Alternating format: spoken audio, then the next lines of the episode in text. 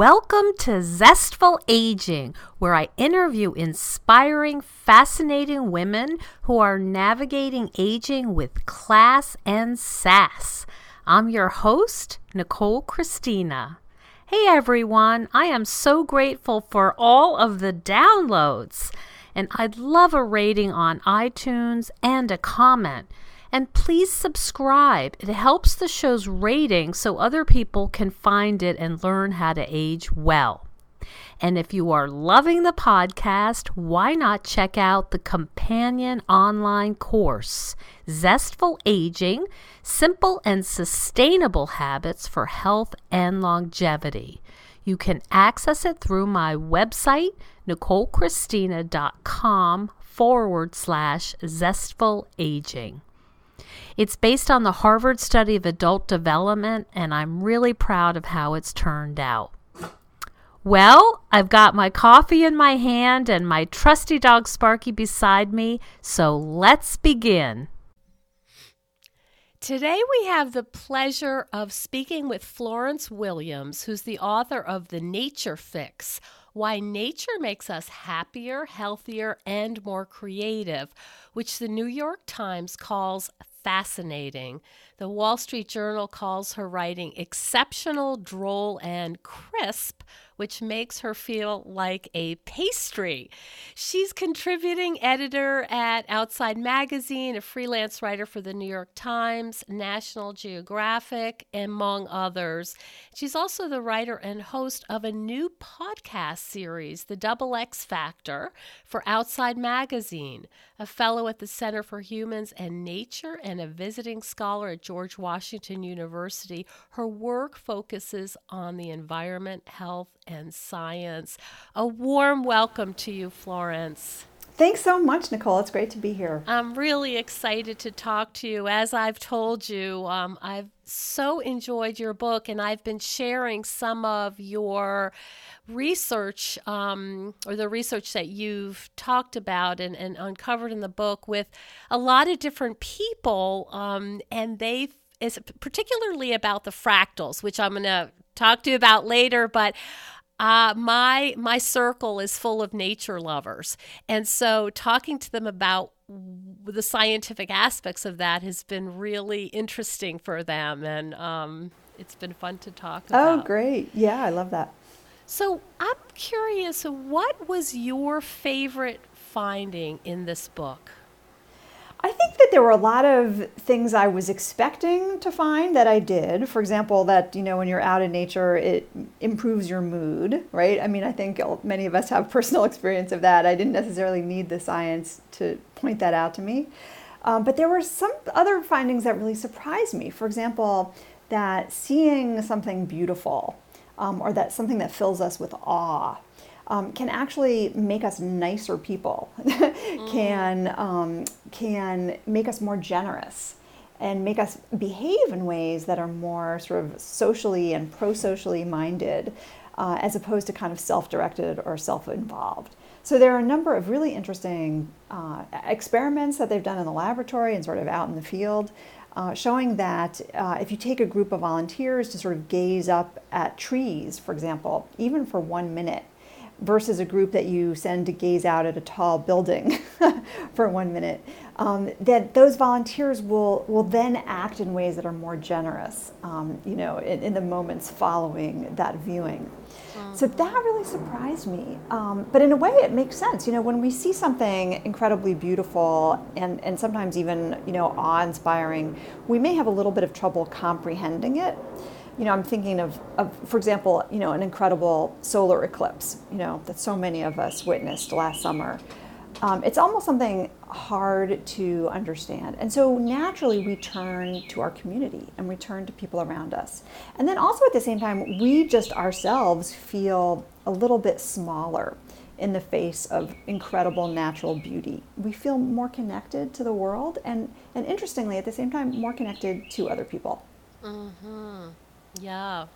Yeah, that that really resonates um, as a therapist, and mm. when people will talk, even people who you know you wouldn't really consider big, you know, hikers or hardcore nature environmentalists, you know, I will ask them if they're really struggling, what what helps, and they will say nature, and it doesn't have to be fancy. Right. You know, that's that's really um, that's really been true. I'm curious if you think you would have been inspired to write this book had you not moved from Colorado to DC and experienced some of, of the depriva- the nature deprivation that you describe. Yeah, that's a good question. I think I would have um, gotten the assignment from Outside Magazine, you know, that started this whole book, and that was to go to Japan and um, find out what scientists were seeing in, ter- in terms of people's physiology, uh, you know, when they go forest bathing. So that was really the original assignment. Um, so it's hard to say. I mean, I might have still been really interested in the science, but I think having the kind of personal experience of, of actually feeling the loss of nature so deeply in my own life mm. really made these questions seem very urgent um, and important and also really motivated me to, to try to write a book that could be helpful you know for, for most of us who do in fact live in cities. Mm-hmm. how's it been for you since the book's been published? Have you do you feel as though you found a sweet spot in terms of you know getting uh, enough nature? I know you talked about walking along the potomac and finding some, you know, parks. Do you feel like you found what you need? I feel like I have made a lot of progress. Mm-hmm. um, you know, DC is actually a city that's filled with greenery. So I'm fortunate in that we have tons of parks. We have lots of trees. Um, you know, I have a backyard. Uh, you might be able to even hear some of the birds in my backyard right now because they're sort of going crazy. Uh, I do walk almost every day out on the Potomac, and I do find very um, you know, just healing spots of nature. Um, what I don't really find in DC is the quiet. So, um, in the book, I talk about how it turns out that I'm pretty sensitive to noise pollution, mm-hmm. which is not something I ever knew until I moved to Washington, D.C. Um, With the jet noise, particularly. Yeah, the jet noise, particularly, but also things like leaf blowers and lawnmowers and home construction. mm-hmm. You know, when you live in these higher density environments, there's just all kinds of, of human made noise. Um, and so, you know, I still feel that I have to get out of DC in order to get kind of a deeper, more immersive, higher quality, you know, wilderness experience. And so, because I know that that's something that I need and yearn for, um, I do manage to go back to Colorado, you know, pretty often. Uh, I'm, I'm, about to leave next week. I'm going to go for a few weeks. Mm-hmm. Um, and so, so it's just, I know now how important it is for me to find those places that are even more full of solitude. I know this is a really tricky question and you can, you know, you can pass, but what does it feel like when you know you're not getting what you need in terms of a a, a, proper dose of nature. Can you describe the experience? Well, I think some of it is just cognitive. Like I know that I'm working on some big questions about my life or big decisions I need to make, um, or I'm trying to recover, you know, from from you know whatever's going on, kind of emotionally. Um, and so, so that's when I, I find myself really especially craving, uh, you know, a place that's got some solitude and some time and space for me to work through, you know, whatever it is I'm dealing with. Um, sometimes they're creative challenges. You know, I'm working on a book, for example, or a piece of writing. Um, I'll know that I need to go out for a walk. Uh, and that's where I'm going to solve some of these problems. Or even more sort of notably, I need to go away for like three days to solve some problems in my writing. And I need to do that alone, and I need to really clear the decks from other distractions and interruptions. And if I can be in a place that's more filled with nature, I know that I'll have more success. It's just predictable for you. You know it's worked again and again. Yeah, I think it's just a certain amount of experience and also just what I kind of feel in my bones. You know, it's like, oh, I, I need some fresh air. I need some quiet. I need to work this through. Mm-hmm. Yeah, I can see that. Do you think it's important that um, you're, if you are that kind of person who's sensitive to that and sensitive to noise, that you live with people or your family understands that aspect? Yeah, absolutely, uh-huh. absolutely. But I'm fortunate in that uh, you know my children also love being in nature, wow. and um, we often go together. um, you know, when we can. Um, we go on hiking vacations, we go on camping vacations, we go on rafting vacations. Um, so they totally get it, and uh, you know, and they understand um, too that that my work often takes me away, not just for kind of writing retreats, but because I'm a journalist. You know, I'm just often on the road anyway, um, doing reporting. Mm-hmm. So it, it's it's just always been that way, and unfortunately, everyone's pretty accommodating. Would you mind talking a little bit about the rafting trip that you were invited to take, um, which I'm sure was somewhat of an honor for the women vets who were really struggling with PTSD? Could you talk a little bit about what that was like? Yeah, sure. In fact, I've done now, even since the book came out, I did another second river trip with a different group of veterans for my podcast that I'm working on. And um, again, it was a group of veterans with post traumatic stress uh, and, and, and what's so amazing and transformational to watch is that a lot of these veterans come on the river having not done a lot of adventuring, you know, since they com- came back from war. Um, you know, in many cases, when you have PTSD, you're sort of hyper vigilant. Mm-hmm. Um, you know, you hear a book drop and it sounds like gunfire. You want an environment that's very um, kind of low stimulation uh, and so it's hard to go out in public spaces. For many of them, it's it's hard to leave their homes, and they don't very often. And so, to come on this river trip, you know, is a big deal. Um, and and yet, when they're out in the wilderness, they have this kind of opposite response. Instead of wanting to shut their world out, it's so beautiful and it's so fascinating and it's so kind of um, you know sensory rich that they end up really opening up to their environment. And so they, they're looking at this incredible alpenglow on the canyon walls. They're watching the bald eagle soar overhead. They're paying attention to the rapid that's coming up on the river. Um, they really start to come out of their shells. Um, and then you see that happening socially as well, where, you know, by day three or four of the river trip, there's a lot of laughter and singing, and people are telling me that they're sleeping better than they've slept in months. Um, mm. They they form these friendships that then stay with them when they return home, and then they kind of support each other through the other kinds of therapies that they're doing. So it's very transformational. It was very powerful to see. Mm-hmm. It just sounds like such a, a rich experience for you as an observer. Absolutely. Absolutely. Very moving.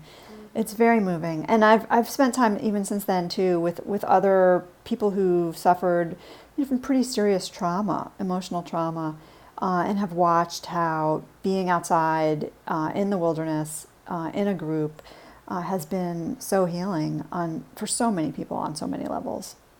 Hello, zestful agers.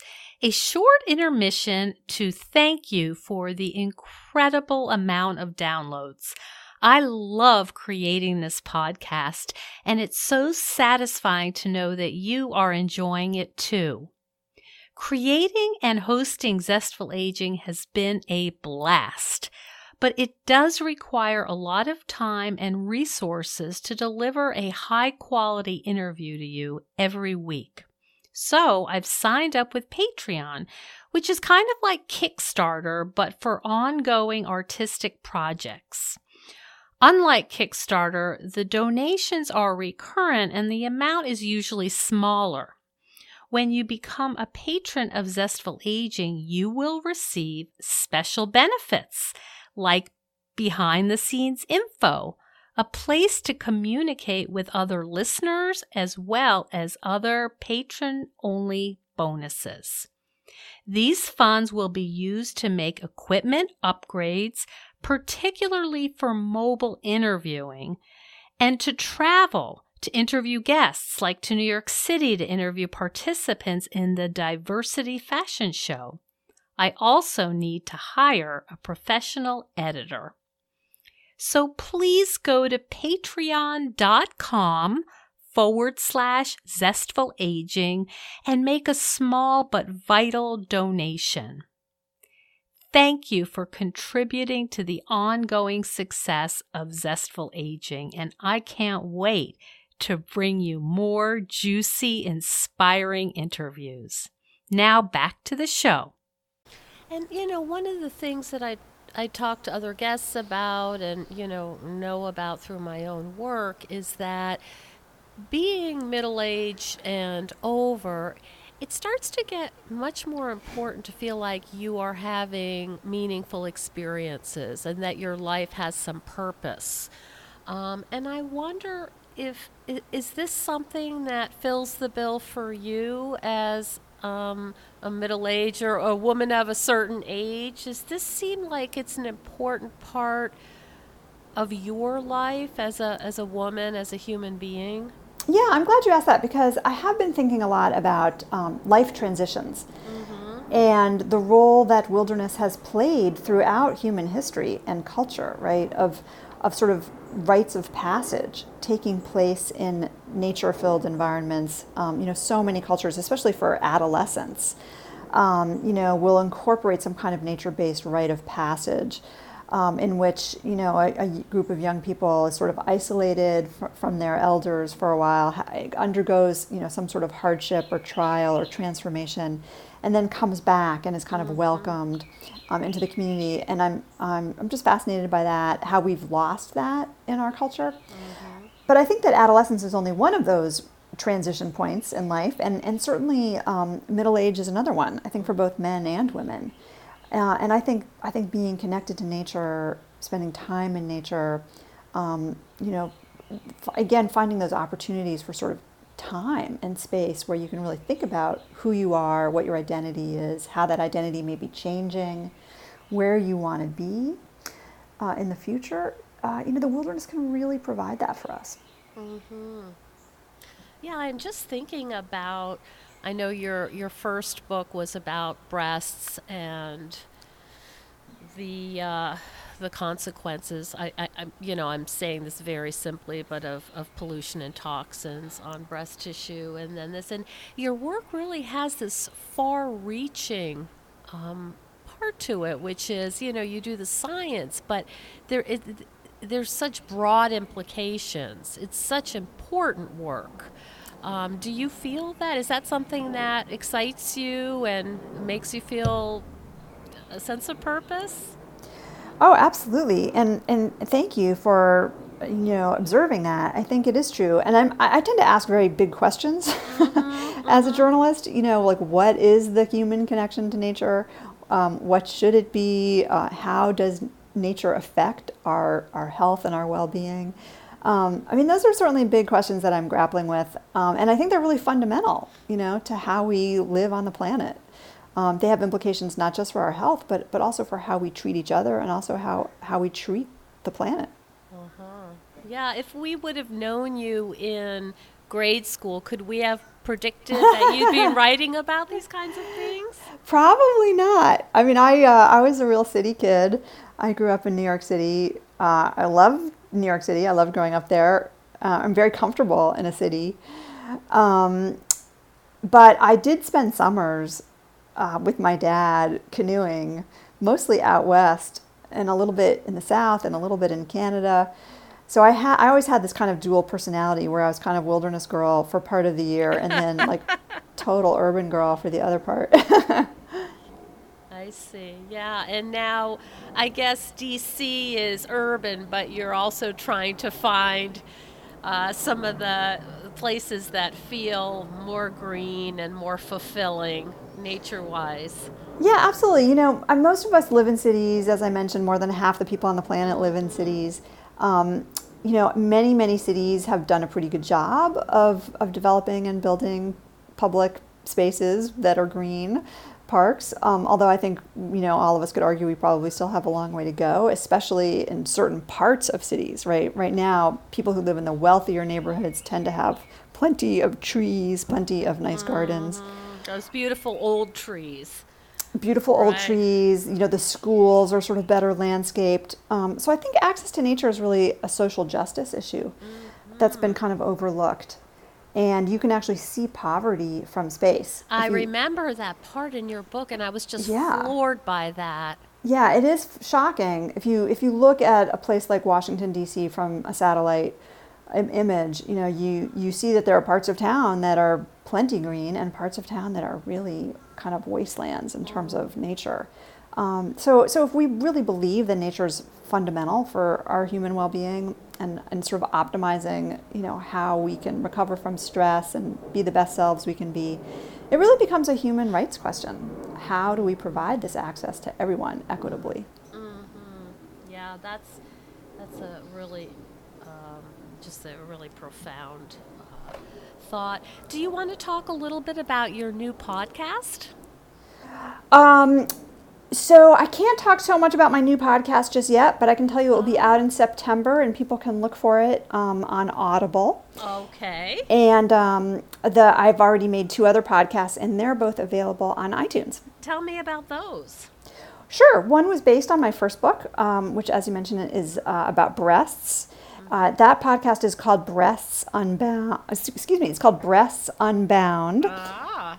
And it's an eight part series that looks at kind of the social and environmental um, issues associated with breast health. Mm-hmm. And it's funny, and we have a lot of great interviews with um, people in the field. I, I, go to Oxford and I interview um, an evolutionary um, theorist there, and there's just lots of lots of fun, fun, stuff in there for people who are interested in health and also interested in the environment. Um, and then I did eight, eight episodes for Outside Magazine's podcast about um, women in extreme sports and women in the outdoors, uh, and that's all, that one's also available right now. Is that called? Is that the double X factor? It is, yeah. Okay. It is, and that's really about women. And um, you can find links to all of these actually on my website, which is florencewilliams.com. Okay, and I will put that up. Excellent. Would you just, can we just end by talking about fractals, please? That is my new favorite word. Could you tell the listeners what, what that's all about? Because I think they're going to want to notice it next time they go outside. Yeah, sure. In my book, I, I interview a physicist uh, who is really obsessed with fractal patterns. And he's an interesting guy. His name's Richard Taylor. He used to study um, art. So, and he loved Jackson Pollock paintings. Uh, and, and he learned that there are fractal geometries in, in these Jackson Pollock paintings. And then he started to apply that to other areas of his kind of more academic physics work. And basically, what a fractal pattern is, is a pattern. Uh, basically, what a fractal pattern is, is a pattern that repeats itself at different scales. So I think you can imagine this if you're looking at a tree, for example. You know, you would see certain patterns in the leaves that are replicated in the in the small branches, that are replicated in the large branches, um, and that are even replicated in the forest itself.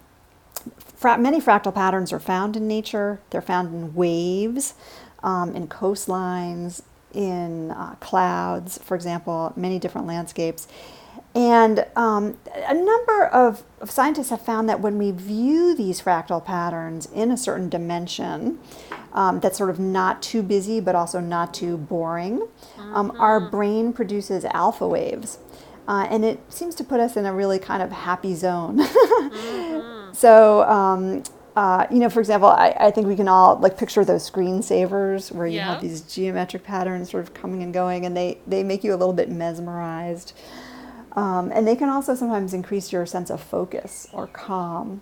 And, Is a uh, spiral an example of a fractal?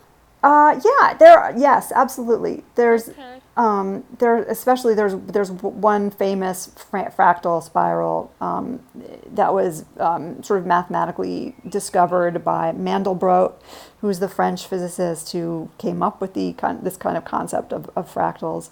Um, and you can see that on the internet if you look it up. okay. Okay.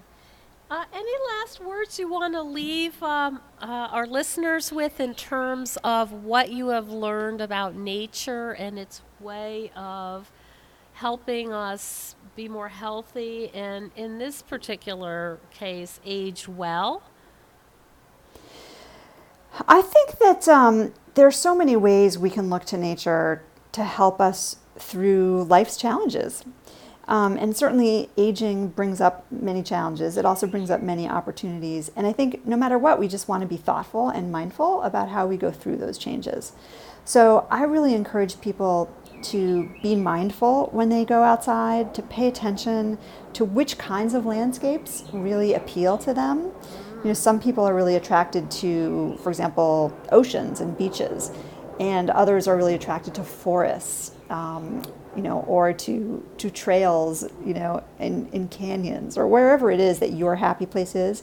Kind of know what that is, seek those places out, um, and then pay attention to how you feel in those places. I, I encourage people when they go for walks, you know, really not to multitask. Mm-hmm not to listen to their favorite podcast. Mm, right, exactly. They're, Even if it's yours, Nicole. Yes, I understand. Eh, that that phone is a is a real tricky one. It's a tricky one, and I think we all know we're a little more tethered to it than we ought to be. Mm-hmm. Um, and then, um, you know, also I, I encourage people to really think about engaging all of their senses when they're outside. So um, ask yourself some leading questions to help get you into that kind of frame of mind. So, you know, what birds am I hearing? What fractals can I see? Um, you know, um, how, what, how, does this tree smell? And, and what does this bark feel like on my hand? Mm.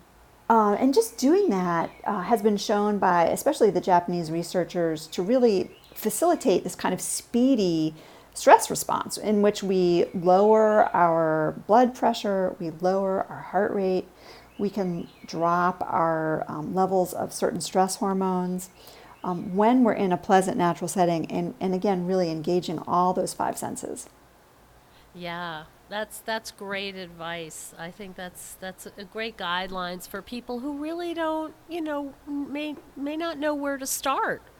Yeah, and I also encourage people to start small. You know, it doesn't have to be in the wilderness in mm-hmm. Colorado. You know, it can be just spending a little more time sitting in your backyard, mm-hmm. seeing which birds are coming in, um, you know, noticing the butterflies as they fly around you. Um, you can find nature in very small urban settings. Are you aware of this little study? And I, I can't remember more details except that it was a teeny little patch of grass, and this was in, in Manhattan. And um, somebody did this experiment, and they just came back to this little patch of homely patch of grass every day and noticed how it changed day by day by day every single day for a year. And it was a real exercise in mindfulness and this idea that it doesn't have to be you know the whole rainforest or this you know deeply intense nature experience but even just this little um, scruffy piece of grass could uh, bring some of those benefits and I think the more we do that, the more we sort of focus in in a small space, the more powerful um, our observations can be elsewhere, right, throughout our day. So if we're if we're sort of cueing our brains to notice things in nature, um, you know, that can really help sort of up the awe factor, uh, which is known to be really good for our emotional health. I just want to say one last thing in closing. Part of the reason, well, I love the subject matter, but your sense of humor is wicked. And I'm sure you, you, have heard that before. Um, have you gotten that feedback about um, the book? Yeah, I really enjoy it when people can find the humor in my books. I, I you know, I write science, but I do try to um, make it funny sometimes because yeah. sometimes things are funny and also are. i think they they can just help keep people reading and pe- keep people engaged so thanks i really appreciate that comment yeah no that was just that was sort of the icing on the cake for me because you already had me with the subject matter but, so i've been uh, i've been singing your praises uh, so I just want to thank you again for such a beautiful book, and I love what you're doing in terms of really looking at the big picture, the human rights question in this, and you know how how we share the good stuff with everyone. I, I really well, appreciate that. Likewise, Nicole, I'm I'm grateful for what you do to help bring these issues to a broader audience. Thank you so much for joining us on Zestful Aging. I love to hear from my listeners, so send me an email at NicoleChristina.com and tell me what you'd like to hear more about. I would also greatly appreciate if you could hop on iTunes and rate the show. Ratings help other people find the podcast so I can share all these good, juicy interviews with others. I would also invite you to become a patron of the Zestful Aging podcast. Hop on over to patreon.com forward slash Zestful Aging and consider making a small donation.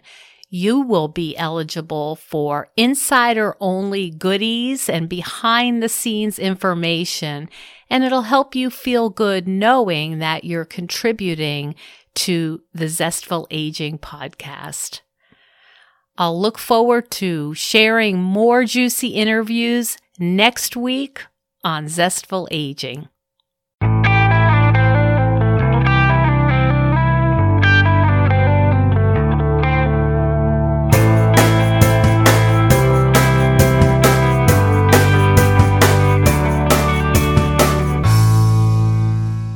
It's been